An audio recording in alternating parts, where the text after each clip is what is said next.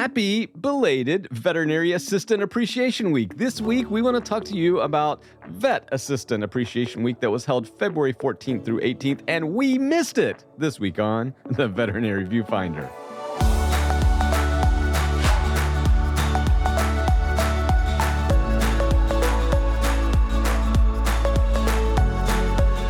Welcome back to the Veterinary Viewfinder, the podcast that tackles the toughest topics in veterinary medicine. And one of the tough topics that we have to tackle is something that we did ourselves. We missed it, folks. Viewfinders, February 14th through the 18th of the year 2022 was designated as Veterinary Assistant Appreciation Week by our dear friends at the Schwarzman Animal Medical Center up in New York City.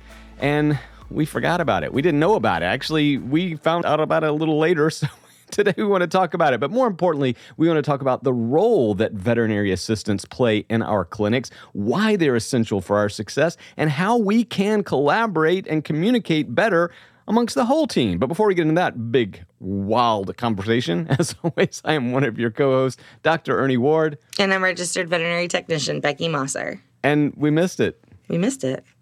We didn't mean to miss it. Like you we said, didn't we didn't it. Yeah, know yeah, yeah. about it. As soon We- as we found yeah. out about it, we said, well, we have a topic for next week because we're sad we missed it. Yeah, we really are. And, and viewfinders, I mean, you know, uh, Becky and our longstanding appreciation for everybody who works in a vet clinic. And we also have uh, on the podcast multiple times sort of detailed some of the drama around, you know, this other week, Veterinary Technician Week. And somehow, you know, we want to make sure that we recognize those individual roles. And so, Becky, I think really today's conversation is around those unique skills, qualities, attributes that our veterinary assistants have that make them special compared to everybody else. Right. So, do first to the drama. Right. The drama is we celebrate everybody in the clinic on National Veterinary Technician Week because they're all equally important members. Yada yada. Okay. Um. That being said, it does not celebrate the individuals for their individual roles. And I think part of that is because in a lot of clinics there is no delineation in skills between veterinary assistants and, and duties between veterinary assistants and veterinary technicians. When we look at facilities like AMC and and they're they're huge, they're amazing, they're wonderful, but I also understand there are tiny little freestanding clinics doing it really well too. Yes. But when we look at these types of facilities, they have built out policies and procedures and usage in delineating the staffs that are credentialed and the staff that is non-credentialed um, and therefore creating two separate really important jobs and two that are really worth celebrating. And so we want to take this opportunity to sort of talk about the incredibly important role that assistants do play and talk a little bit about what their role is um, and why it's you know it's okay to, to have two separate roles in the clinic Yeah, and, and two separate weeks or three separate Yeah. weeks as, because we've got uh, National Veterinary Receptionist Week coming up in April. Becky, I think you'll talk to us more about that later. But but it's really important, Becky. I, I agree to delineate these roles because viewfinders moving forward. I mean, the profession will be comprised of a lot more than just veterinarians and veterinary technicians. So you know, we think that number one, we're all about inclusivity here on the viewfinder. But reality is that in those smaller clinics, we do need to make sure that we understand the boundaries, what you can do legally by your state medical board, and, and certainly what you should be doing as far as, you know, making your clinic more efficient. And this means working together with other people with different skills, experiences, backgrounds, abilities, yada, yada, yada. And so what I like about this, these subtle little movements that are that are out there,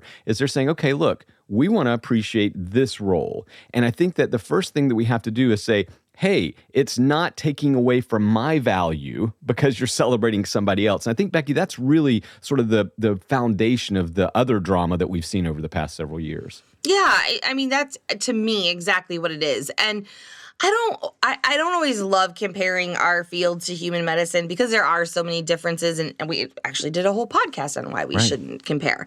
But when we look there I guess what I'm trying to say is there's no shame in the game on the human side if you are a medical assistant um you, I don't I don't know all the acronyms. You know, there's a LPN and like a, there's all the things. But there are different levels in the hospital. They have different delineations of duties. A lot of times the medical assistants are in nursing school working their way up, but there are some people who are like, this is actually my jam and where I really thrive, and this is my whole world and I, I love it right here.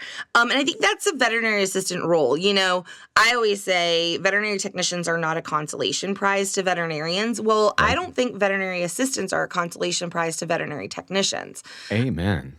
I think there are a lot of really brilliant, great, loving, hardworking veterinary assistants out there who are are really happy in that role because it facilitates what they want to do, which might not be uh, you know, as diagnostic based as opposed to really, really hands on. I mean, they're even more hands on than technicians. And I always tell you, I chose technician over veterinarian because it was hands on. Yeah. And that's a really good point right there. So, again, viewfinders, you know, the differences between, you know, our roles is predicated on credentials, education, licensure. We get that, right? But then within that, there's a subset of other people that are always going to be necessary to run a medical facility. And I'll tell you, viewfinders, where I I think this is become going to become incredibly salient and impactful is as we become more and more corporatized because I think that's where this power, you know, in aggregation is going to really come come about. And so I think it's important for us to start to set those boundaries because I can tell you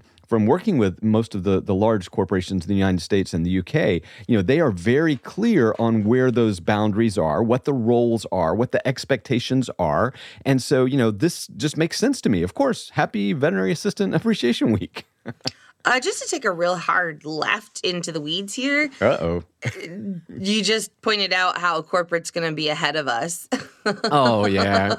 in creating these delineations, which makes me so sad. So, so state boards. But it's true. It's so I hope true. you're listening because this is your opportunity to get in front of the corporations yep. in creating your delineations, your laws, and whatever. So, okay, hard right back onto the road. Sorry. no, and it's that's exactly the point. Is that the private enterprise is actually taking over this domain because yeah. guess what? There's no regulatory input here. So, you know, and, and in fact, you know, Becky, I know how you always like to joke about it should be renamed the American Veterinarians Society or joke, Medical yeah. Association, right? But but here's the same thing with vet techs, with vets. I mean, so we've got this whole other subset, arguably the greatest percentage of our workforce and yeah. we're just kind of like oh, i don't know what do you guys want to do you know and, and we, we can do better the other thing too yeah. that just to, to lead us back into we had a fantastic episode recently with liz hughston uh, the amazing cvt rvt lvt out from california who's helping uh, people unionize in veterinary profession and becky this is again going to be one of those areas where suddenly we're going to have this large portion of our workforce who's completely underrepresented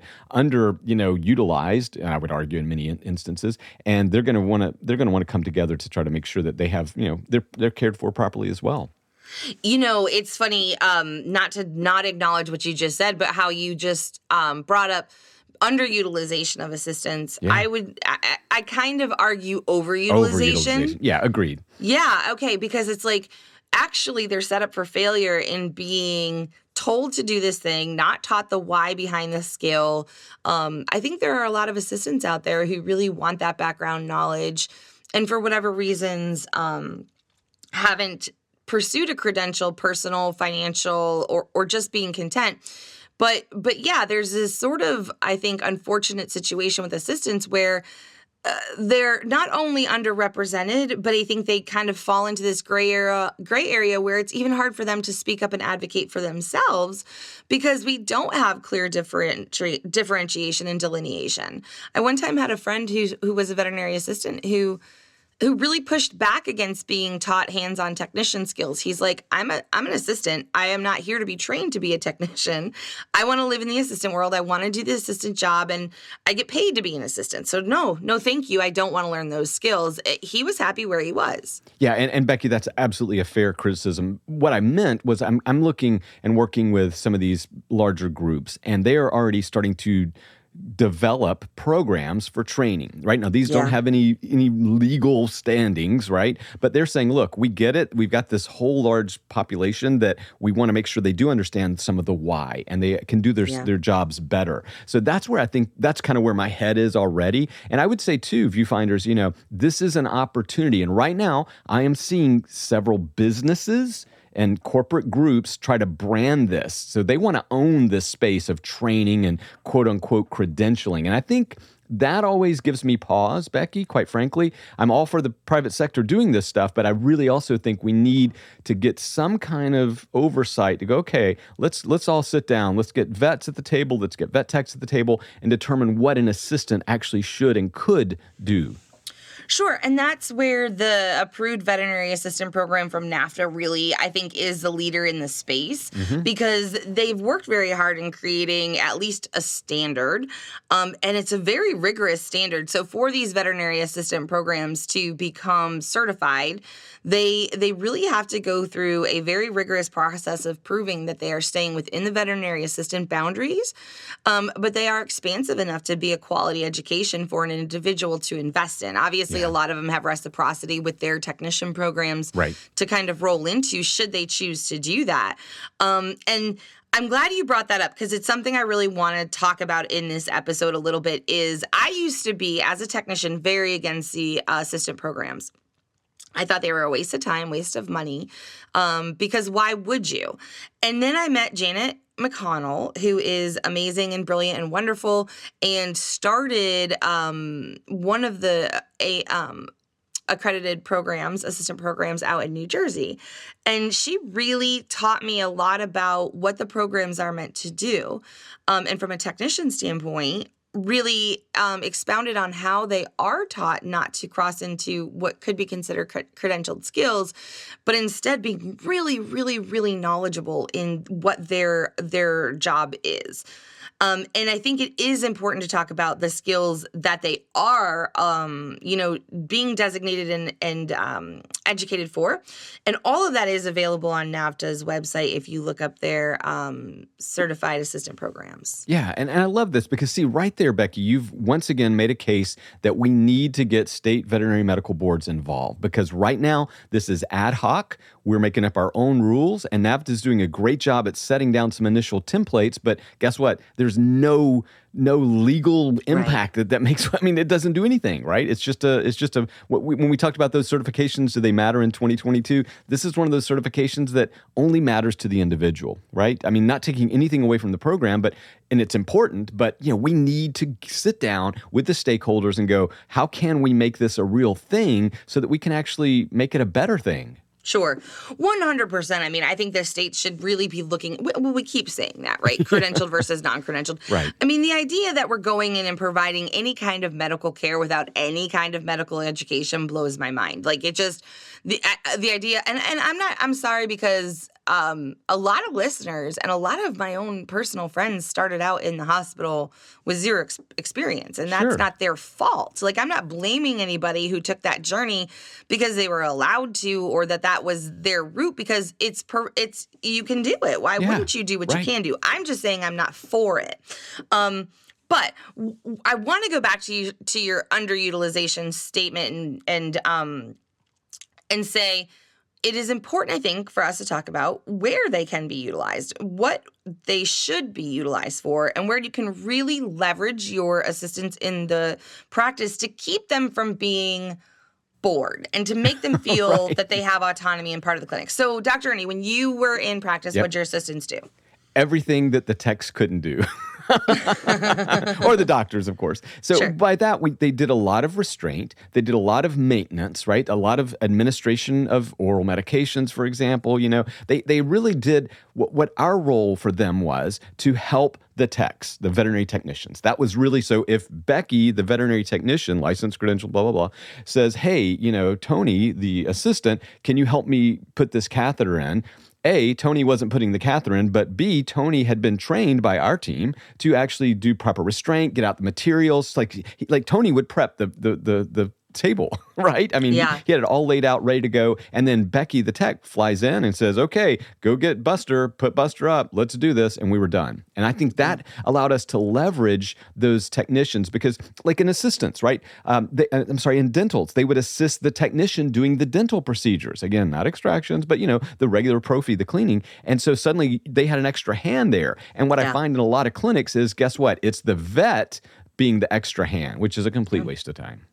Sure, or two credentialed techs, right, two, in the room where right. you've got one assisting and and one working, and um, there is, and then nothing's happening on the floor, right? We're all at a standstill because we don't have anybody skilled or credentialed to do the following things. So, um, AMC, I think, defined it really well. I think, again, um, NAVTA's program is a, is a great place to go. But one area I think um, we could really use more utilize more of our assistance is in patient monitoring and i don't yep. mean during surgery but i mean post surgery right. i think they're in the cage right, right. they're That's... in the cage right i think um, maybe not in our icu and our intensive patients but maybe so right like i think these are like i know i have gotten myself stuck in critical care for hours and hours because you have so many patients you got to rotate every 15 minutes you can't get out and remember thinking like i really could use somebody to just run through here and take temperatures run through right. here and get food um, our veterinary assistants are awesome at that. And and there's so much patient handling in that case that they feel a part of the team, I think they're doing what they're there to do. And I think really a great opportunity to teach them a lot of things about um, just the medical basis of our pets. The other area I think that they get underutilized, uh, where we are not delineating our credential techs versus our veterinary assistants, is in the client advocacy and the and sometimes that education area with clients. I think they could be great at discharges. I think we can always follow up with technicians with questions, but that call back 48 hours just to see how Buster's doing, um, because they can answer a lot of basic questions. They can convey information educated. I think there's sometimes we lean into our receptionists to do client education with zero medical knowledge and they weren't in the back when Buster was, and we could really leverage our assistance here. Yeah, and I'm glad you brought that up, Becky, because the phone calls, the follow up, some client communication, we did absolutely leverage that relationship. Having said that, this just makes the case once again for the importance of training and oversight, and I would dare say credentialing and licensing, because, you know, this helps again establish the boundaries out of the get go. And viewfinders, look, I'll be the first to admit, yes, this is a little bit of the cart before the horse because we still haven't figured out our vet techs. I mean, quite frankly, yeah. I mean, this is a mess. We don't have license protection. You know, we, we ha- there's a handful of states that still don't even recognize it. I mean, come on. So I understand that, but we also have to always be looking forward if we're going to make change. Like, you know, you can't just say, well, wait, we're not doing uh, thinking about anything else in our profession until we get this vet tech, you know, roles and defined and clearly how how are they going to be you know, licensed and what's the educational requirements. That no, we have to mm-hmm. continue to move in parallel, and that's where I think this is super important. But I love the way what you said there, Becky, because there's so many of those areas again that they can assist. You know, and again, I am not gonna. They're not going to be in there with me in surgery. You know, like monitoring all this stuff. I do want my techs. They're not going to be making a follow up phone call after a low dose dex. I mean, I need a tech. Sure. Right. So there's a lot of, of boundaries there. But again, Becky, what I hate is when you just let the market determine those boundaries, then they're all over the place. I mean, well, yes, 100%. You know, I was sitting, when you were talking, I was sitting here thinking about sorting socks. You know, like it almost feels like sorting socks. You dump out this big pile, um, and you do, you have to separate everything out, but you certainly don't pull out only the white ones, only the black ones, only the mixed match ones. You kind of sort it out as you go. And I feel like that's something we could be doing, right? Like we could dump out the pile of socks of, of duties and we can really just separate them out as we go. I don't think it's an act of God to do so, but it seems like it is with our our state boards in making these piles clear, everyone has a better idea of what they are are meant to do and can grow better in their role. Yep, yep. I totally agree with that. And again, the sorting socks is actually a, a good metaphor because you wouldn't just say, "Well, we're not going to do the laundry because we've we haven't finished the socks yet." I mean, you're going to yep. continue to to put a next load in or whatever, which I have to do uh, here later today. but regardless, but you know, regardless, again, just think about all of those roles and how they help. And this is why, again, you know, it's it's important to appreciate them because you just what I keep coming back to, Becky, and I keep talking to everyone I can about this, and, and again, thank you, viewfinders, for for hearing me out once again, is the fact that this is a very vast, broad profession. We need a whole lot of different people to make it better. And this is just one of those elements that we need to make it better, including receptionists, which we'll be talking about in April when their week comes up. But regardless, Becky, you know, I think that what has happened is there's been so much infighting. It's crabs in a pot, right? So we're just trying to climb over each other to get out of that boiling hot water.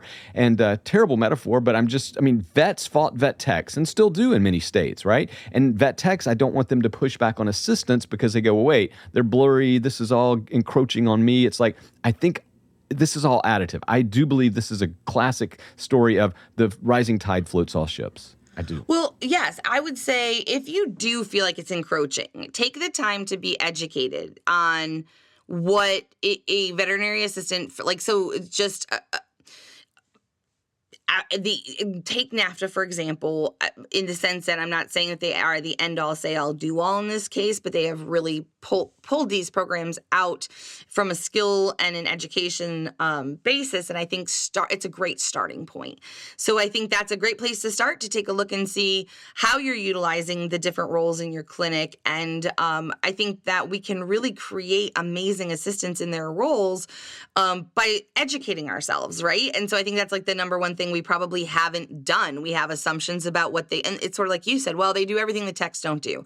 Well, I would not want that to be my job description. Could you please be a little more specific, exactly, right? So, do you have a really good, you know, definition and delineation in your clinic? Because I think that's where you're going to get really professional assistants and really professional technicians and a, a, really good start to that culture we're always talking about. Yeah, and, and Becky too. You know, I, I, love what you brought up earlier about if you really want to talk about hands-on care in a veterinary hospital setting, then the assistants really do the majority of that. In my my experience in our clinics, right? So if you're that type of individual that you really love, you know, hands on holding, carrying, placing, cleaning, you know, walking, yeah. I mean, all that other stuff, yeah. taking temps, uh, then this is a perfect job for you. And, and again, I like what you also said was that there are some people out there who this is very appealing. Like this is yeah. not a consolation prize. And even if it were a consolation prize, Becky, so what, right? I mean, it's a yeah. great rewarding job. We've got to